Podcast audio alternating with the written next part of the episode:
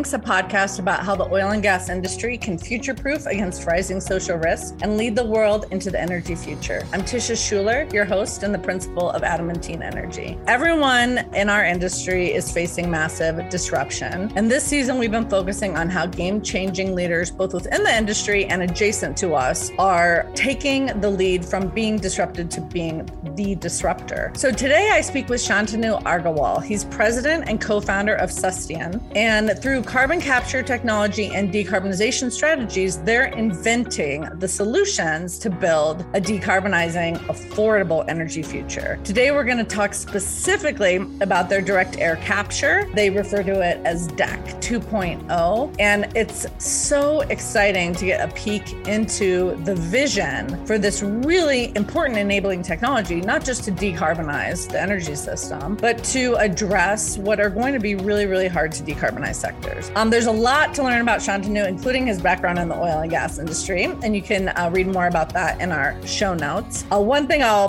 foreshadow for you is that there's really a lot of reason in the oil and gas industry that we need to be intentional about uh, retaining our millennial and Gen Z staff because this kind of company is very exciting. And so we need to be creating and generating this kind of opportunity and excitement within our work as well. So you can learn more about Adam and Energy Thinks at our website, energythinks.com. I hope you enjoyed this conversation with game changing leader Shantanu Agarwal as much as I did. Shantanu Agarwal, welcome. And thank you so much for joining me on the Energy Thinks podcast. Thank you, Tisha. Thank you for having me. It's uh, truly a pleasure and an honor to be here. Look forward to discussing the very important topic of uh, climate change on this. Well, I'm really excited because I saw your talk at the Breakthrough Institute's Future of Energy series in the fall. And I was enamored with your direct air capture uh, 2.0. And I'm hoping you can tell our audience about your vision and your technology. Absolutely. So I don't know how much the audience is aware, but I think it might be worthwhile to start with what DAC is, what direct air capture is, because uh, that's very important to understand. Because there are some pioneers who have been working on DAC for a while. It's recently got a lot of uh, publicity and a lot of interest, but uh, some of those folks have been working on it for probably 10 years. There are companies like Climeworks in Europe, Carbon Engineering in Canada, Global Thermostat here locally in US. They've been working for quite a few years. And that's what I would call the version one or 1.0 technologies which have been invented and been built around. The challenge which these guys and we are solving are is quite difficult because DAC itself is a very difficult problem to solve. You're talking about mm-hmm.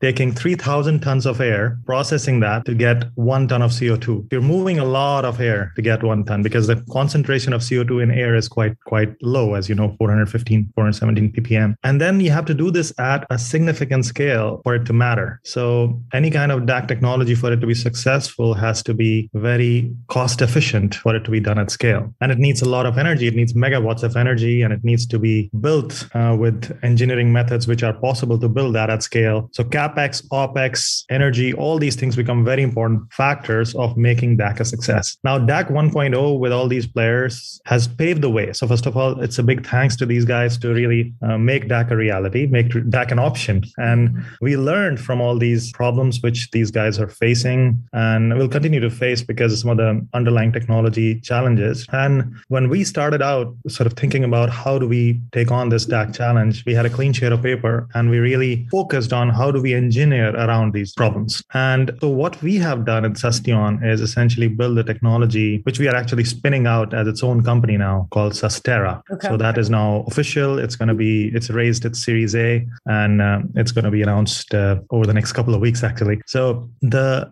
basic science, what we have done, basic innovation, the secret sauce is the unique sorbent material, which we have identified and functionalized. And it is based on an abundantly occurring natural material. A lot of the other sorbent materials which are out there are quite highly engineered, like MOFs, metal organic frameworks, that's for MOFs, or they could be amine based systems. Again, those are those become quite expensive and they also have durability and reliability issues. So our sorbent is what really makes us very, very differentiated because if of it's quite abundant and it can be quite low cost because of that. And then we have engineered our system in a way that it is can be manufactured almost in a gigafactory Tesla type of style. So you can actually have a large unit manufacturing unit which is producing these modular systems which can then be assembled on site anywhere in the world almost like Lego blocks. So you can you can essentially build very large scale units, million ton capture, two million ton capture per annum type of scale, by assembling standard unitized blocks, which are coming from a factory. So, and then we are able to use existing engineering, existing supply chains, which we are all leveraging to allow for no runtime. Because otherwise, when you're building a new MOF system, you have to, first of all, manufacture a MOF. Mm-hmm. So, the manufact- MOF manufacturing is another learning curve which you have to go through. So, we have, we have tried to reduce the number of learning curves which are inbuilt in our system. So we can scale quite fast because that's what's needed for us to get to that gigaton removal type of scale, which the world needs. And lastly, and most importantly, we are completely based on carbon free electricity. So we don't need any fossil energy at all. So with the systems which we have built in our engineered unit, we believe uh, all these things contribute and our landed price for a million ton per annum type of scale is right now our estimates are $78 per ton. And we and we hope that we can further reduce that in the future. Wow so much to be optimistic about there. And congratulations on rolling out Sustaera news to me i love it that we all learn something new and, and you get to share that new information here on the podcast. Talk a little bit about how this technology fits into a larger vision for net carbon negative. Just because our listeners are oil and gas leaders and while we all intuitively understand this idea of net carbon negative technologies, it's my feeling that they're going to be mission critical to reducing carbon, period. But they're going to be a really important partner with ongoing use of fossil fuels and hard to decarbonize sectors. Can you cast uh, your vision for where net carbon negative technologies and yours fits into this larger addressing of climate change and decarbonizing our energy system? Sure, absolutely. Absolutely. So the net negative emission technologies are going to be a very important piece of the overall carbon economics or carbon budget, which we are all trying to live with. It. So if you think about it, we've been talking about one and a half degrees and two degrees and trying to limit it somewhere in the middle there. But even with a two degree plan, if you look at the budget which we have, we have certain, we certainly need the avoided emissions. So anything which is today emitting carbon, if we can essentially move that to something which is clean, is absolutely necessary. So production of our power from solar, wind, all these renewable technologies, all these things are very, very necessary because that's essentially we are not emitting anything new. But there are still going to be quite a significant piece of our emission profile, which is going to continue into the middle of the year and probably till the end of the year, where we either don't have control because the countries which are we're talking about need that emissions to be able to develop, or it's just natural because we are already increasing mm-hmm. the temperature and there's a huge amount of methane which is coming out and other sources which are uh, getting unlocked because of temperature. So there's a lot of emission which we can control and we should absolutely move to the renewables but there are things which we will not be able to control and those emissions have to be countered by a negative emission technology. Otherwise we will go above our budget and we will essentially be facing large scale climate change. So uh, by all uh, analysis and most conservative analysis which i've seen by 2050 we need at least 5 to 10 5 as a minimum most most of them says 10 gigaton of per annum negative emission technology at scale adoption. So you're talking about that sort of scale. Now, uh, obviously, negative emission technology is considered. There are lots of different ways to do that, and there is your biosphere-based systems, and there are the geosphere-based systems. Mm-hmm. So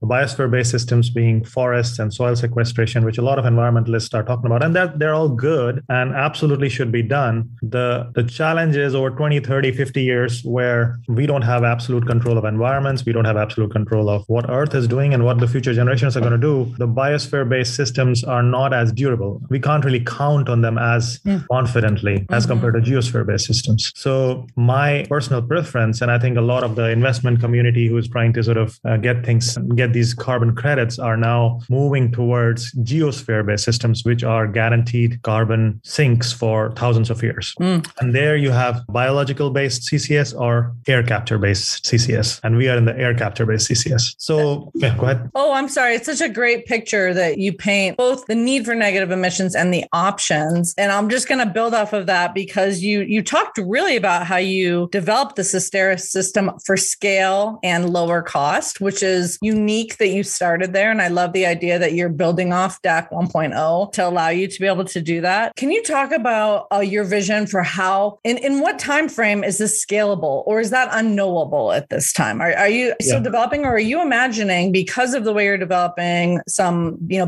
building block type manufacturing that we could be seeing these systems out in the world, or do we have a, a bunch of uh, years of R and D ahead of us? Yeah, so we are building it to scale fast. That's our underlying main objective. So, and the need is to scale very fast. I mean, as I told you, five to 10 gigaton by 2050, that's 30 years. And as compared to today's scale, you're talking about 500,000x increment in incremented carbon capture capacity of the world. So 30 years, 500,000x scale is unheard of. Um, mm-hmm. So from our side, we are hoping to have our first million ton per annum type of scale unit around 2027. Okay. Our first commercial unit will be uh, live around late 2023, about 10 ton per day. And then we're going to build probably uh, 50,000 tons per annum type of capacity is our next build up. So after the first commercial demo of 10 ton per day, we are hoping to go to 50,000 ton per annum in 2024 period, and then on to a million ton per annum, which will be our standard units, which we'll deploy all over. So by 2030, uh, I mean, our objective internally for a company is to remove half a gigaton in the next 20 years. Okay. Wow. So that's what we're trying to do. And that means we're going to deploy multiple of these 1 million ton per annum type of capacity mm-hmm. units starting from 2027 onwards to sort of scale that. It's so exciting. And I just want to put a plug in that I get an invite to tour one of these as soon as they're ready because it really just brings out my inner geek, but also my inner optimist because the news coming out of COP was so much. So, in some ways, it was aspirational, but it, it didn't, it, it, was untethered from solutions at scale.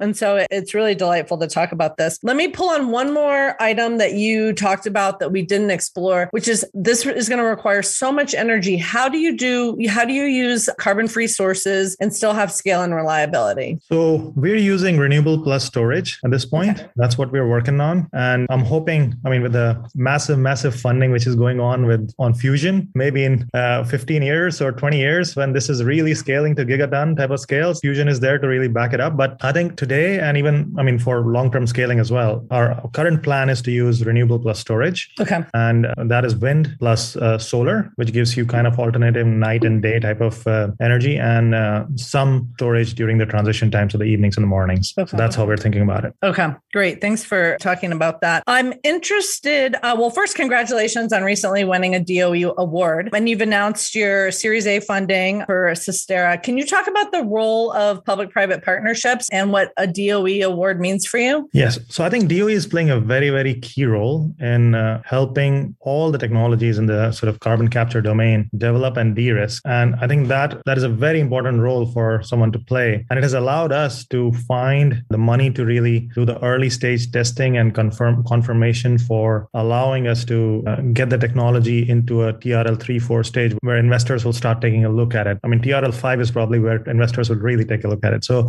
that's the journey. The early TRL risking has to come from some sort of grant source. And that's the role which DOE has been playing. And I think their role is going to go continue to become bigger and bigger with this infrastructure bill, which has passed, mm-hmm. where there's a large sum of money which is going to be dispersed through DOE and managed through DOE. And uh, even the new infrastructure bill, which is com- uh, which is currently in discussion in Senate, there is a there there the role of DOE is going to continue to grow, and it's very important for uh, for them to sort of play that role because the first of a kind units in the type of technologies which you're talking about for carbon capture and even hydrogen and all these things requires a lot of capital, and it is not a proven technology today. So the first of a kind unit needs government funded capital, and that's where I think DOE can further enhance a lot of these acceleration paths to help companies. So I think the role they're playing is very very critical and very important. And we owe them a big thanks to really support us through mm. our, our journey. And I love that. I love that. Well, and, and congratulations on just on so many levels. This is really exciting. I've mentioned to you that our audience for this podcast is oil and gas companies, and that's up and down the value chain from exploration through gas utilities. Have you partnered yet with oil, gas, or utilities? And if you could make up your dream partnership, because a lot of these companies have uh, venture arms now, new energies arms, they're thinking about how to be involved in this space. What what does your dream partnership look like? So, firstly, I, I, want to recognize Total, Total Energies. They are a partner in our DOE project, which was granted. So, we already have a partnership with oil and gas major who's changing their business as we speak in significant ways away from oil and gas as well. So, that partnership is working quite well for us. And we actually are thankful for Total to sort of help us with a lot of insights and also the cost share which they're providing in our project. In terms of my thought process of how I think of a dream partnership with oil and gas, I believe oil and gas companies companies overall have the skills and the infrastructure for scaling and building large scale projects. That's what they are good at. That's what they've been doing in the oil and gas market. Now, decarbonization is all about large scale project mm-hmm. building. It requires EPC, it requires project management, it requires supply chain, it requires all the skills which a large project, which oil and gas majors manage, have expertise in. So, if an oil and gas major truly wants to commit towards carbon capture and decarbonization, as a business unit and actually invests in it, they can actually become leaders in it faster than others because they have a lot of in house skills which can come to the fore to benefit them. So I think for us, a partnership when we are building our 1 million ton per annum plant with oil and gas major who's ready to sort of co build it with us in terms of bringing in their expertise, bringing in their capital, bringing their financeability, all those things is, is probably the best thing. I think as far as invention is concerned, the early stage risk, that's probably where companies like us us are better off doing it. Mm-hmm. But I think the scaling part is where ONG majors can be fairly big. The 2021 shareholder proxy season held important lessons for oil and gas companies, with investors imposing new demands on targeted firms. What does all this mean for your company? Adamantine's latest white paper gives you our top line proxy season insights. Download it today at energythinks.com backslash papers. That's energythinks.com backslash papers. And now, back to the show. That makes a lot of sense to me because, in addition to all the scale of building, there's going to be the needs for siting. There's going to need the, to be the ultimate, however, we ultimately deal with the carbon that you capture. Which brings me to that question What will you do with the carbon that you capture, especially once it's at scale? Will this ultimately be subsurface sequestration or some kind of utilization? What's part of your vision of that? So, in Susteon, which is our invention R&D business, uh, not Sustaera, which is the direct air capture technology technology business, uh, we are building a bunch of utilization technologies as well. So I think utilization, long term CO2 as a source of aviation fuel, as a source of even uh, raw materials for petro, uh, for uh, uh, synthetics, for your plastics, all these things to sort of create a complete 100% cyclical pathway is, I think, uh, the, the long term way of things which is to come. Instead of using fossil, CO2 will become our source of carbon for anything which requires carbon. So there will be a lot of utilization play plays which become major uh, major plays in the uh, in the long run. I think in the interim, probably in the next ten years, those utilization plays are still going to be going to have to compete with the traditional crude oil. Mm-hmm. So their economics is going to be continued to be challenged. So I think for the next ten years, I would think sequestration is going to be the major pathway. So I think even the long run sequestration is going to play a major role because we need to take a lot of the carbon which we've dumped in the air out. So both sequestration and utilization will play important roles. We are thinking of, we are already partnered with a few sequestration players who are helping us take this uh, CO2, which we're capturing and putting it down in the earth, either making rocks out of it in, in situ or allowing it to stay in uh, very microbubble forms in saline aquifers. So both of those mm-hmm. pathways are being explored. And the utilization plays are something which we are working on ourselves in Susteon. Mm, there's just so many opportunities for partnership, moving CO2, sequestering CO2, and then all of the petrochemical chemical work that will go into these utilization plays. So I see lots, lots of opportunities, um, particularly when we start thinking about these things at the kind of scale that's required and that you're imagining. I, I love that. So um, let me just pivot a little bit to talk about how you lead your your organization, how you engage as a leader uh, in the oil and gas industry. We're always having to next level our leadership, particularly as this millennial generation is coming into their into their own. Your company is founded by two people of color, and um, I'm curious about how you think about the importance of building a diverse team and then creating an inclusive work environment. Absolutely. So both me and my partner Raghubir are, uh, I mean, have, have been in uh, business for long and led companies and led large teams. So when we got together, we saw very clearly that diversity is a key metric to solve difficult problems. I mean, uh, a, a small homogeneous team might be able to deliver a, a small objective quickly, maybe once. But when you're talking about long, arduous, difficult problems with lots of heterogeneity, diverse teams are always better. And that's the reason we have built a team which is uh, very diverse already. And we continue to look for adding more diversity. We are actually a little short in uh, amount of uh, the number of female engineers we have been able to recruit. Mm-hmm. So we are we are continuously on the lookout for that. So if any engineers, mechanical, electrical, chemical process want to apply for us, we are looking for them, uh, female and male both.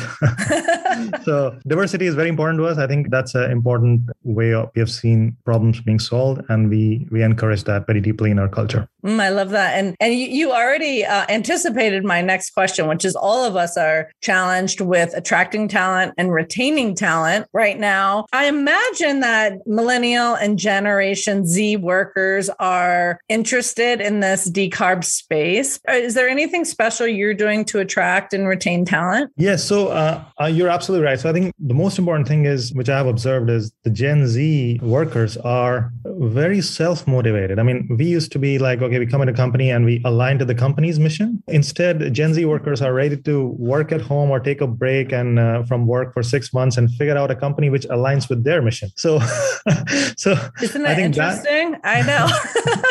so, so, so, that mission alignment is very important. But uh, because we're doing such a, we're playing such an important role, and our mission is kind of entirely climate change impact. So, a lot of the Gen Z type of workers uh, enjoy and like our our clear mission and our our objective in the company. And at the same time, we have we are in North Carolina, so it's a great place to live. We've got beaches and mountains very nearby, so mm-hmm. and it's uh, it's a cheaper cost of living as well. So so that I mean the, the work life balance, which is a very important aspect for Gen Zers, it's uh, it's there here. We obviously offer uh, competitive packages and stuff like that. But I think the most important thing which we have, which probably works for our Gen Z team, is uh, the the problems which we are solving are really big, difficult problems, and we do them together in a in a team like environment, which is which is a lot of fun because as soon as you we celebrate the victories, we we are we're in gloom and sort of trying to solve these problems together when we are in difficult in the weekend. So that team culture is what really attracts the Gen Zers because I think the impact they all want to feel and make that impact, and that's what we provide the opportunity. So interesting and really relevant to our uh, work in oil and gas and, and our participation in decarbonization is articulating that mission and then creating this team solving environment. We um, at Adamantine are really enjoyed this idea of company innovation teams taking on bringing diverse people together. So I, I love that that you're uh, building that image. Let me ask a little bit about you as a leader because one thing that is very unusual about you, Shantanu, and why I am really loving talking to you is you have a big picture vision, which you can articulate with big numbers, but in a way that I and other people can understand.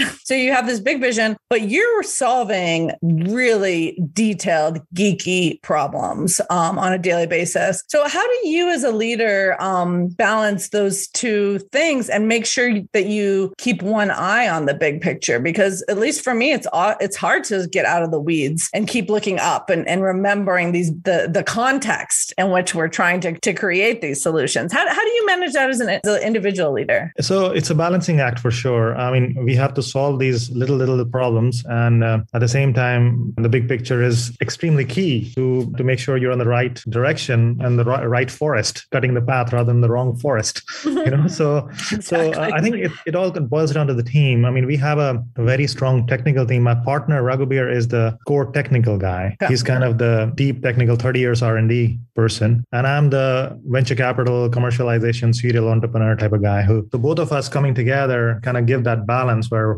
okay. deep technical and uh, overall business need kind of balances out. But I mean, when you think about the type of companies which we, we are in, like innovation companies, the challenges are quite uh, similar. I mean, you have to, we are right now solving a problem which we probably get to commercial in three years. And when you're thinking about today's problems and solving them, you actually have to think about the problems you're going to solve in three years because that's when you will be commercial. Mm-hmm. So, as, as a, I mean, there's a famous saying by this, uh, I think it's a hockey player who says that I run to where the puck will be. right, I think that's the bottom line for innovation. You gotta you gotta invent for the future, not for today. Not solve today's problem. You solve three year or five year later problem because that's when you'll be commercial. Right. So that's what we have to continuously do as we are adapting and pivoting. And that's so interesting. I hadn't thought about that because we're all um, obsessed with supply chains today, but you have to think about the manufacturing and supply chain challenges of three years and the constraints on materials and whatever else. That's super interesting. So I do want to give you an opportunity to make a plug for what's next for um, Susteon and Sustaera. And if you're, if the focus of how others can get involved is participating in fundraising or partnerships, what, what's next and what would be your ideal partnerships with our, our listeners? Absolutely. So Sustaera is basically building a massive team now to scale up the direct air capture technology. So we're looking for strong engineers who are passionate about the space to come and join us. Mechanical, electrical, chemical, process, uh, material scientists, chemists, you name it. We are, we're and business folks as well. So we're hiring everyone. So if you're interested in this space, if you want to move to North Carolina and you're good and passionate about this, come and talk, talk to us. Sustaera is hiring big time. On the Susteon side, uh, where we have this invention factory, essentially inventing new technologies for decarbonization, our next plays are around our the next few technologies which we are going to spin out in the future, probably some point next year. One of them is around CO2 utilization, converting CO2 to sustainable aviation fuel. So that is one technology which we are quite excited about. It's in the lab at bench scale right now, doing quite well, and we are hoping that we can bring that out into its own spin out and its own company next year. And then there's another technology where we are making carbon-free hydrogen out of methane. So that's another technology mm. which we are mm. quite excited about. So there are a few technologies in the works in Susteon which will we'll spin out in the in due course. And uh, obviously there we need partners for everything, right? From financing to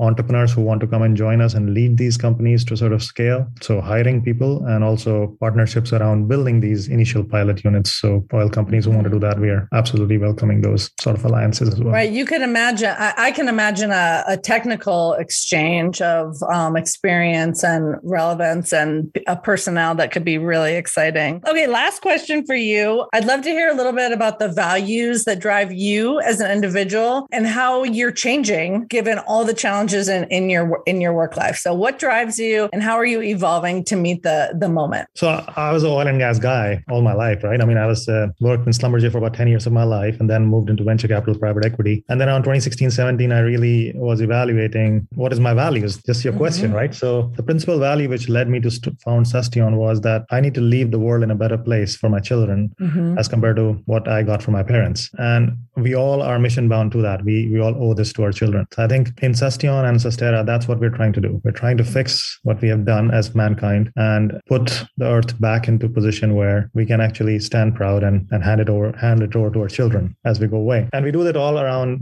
the core. In, uh, I mean, we business model guys, but more than that, we are invention and innovation and science guys. So we are inventing these new core technologies to bring it to the world, and that's again a core value for us. You know, we our bedrock is innovation and science, and we want to change the world through that innovation and science. Mm-hmm. But in terms of what, good to know. I just love that. I just it's just so exciting, and it's so aligned with the the changes that we're making as an industry to be leading into this future. So I'm sorry I interrupted you. My enthusiasm no, no. overflows. Go ahead.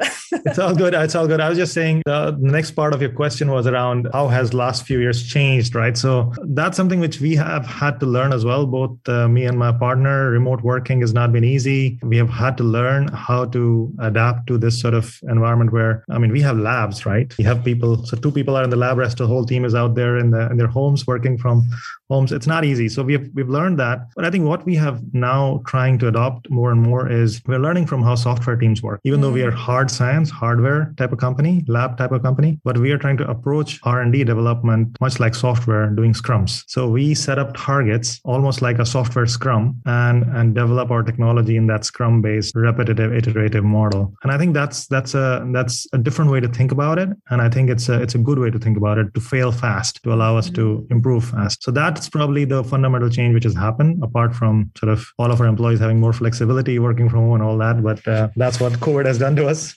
I think that's really interesting, and a lot of the the things that we're trying to solve for in the industry is how our ways of working have to change as we also are participating and innovating. So, how interesting that uh, the the COVID brought us yet another uh, innovation in how we work together. So, Shantanu, what a great pleasure it's been to talk to you today. Thank you for your optimism and your uh, dedication to, to the work we're, we're all moving towards together. It's been a pleasure to have you. Same here, Tisha. Thank you very much. I really appreciate being here. And uh, I look forward to listening to this podcast and more from you in the future. Oh, it sounds great. Thank you.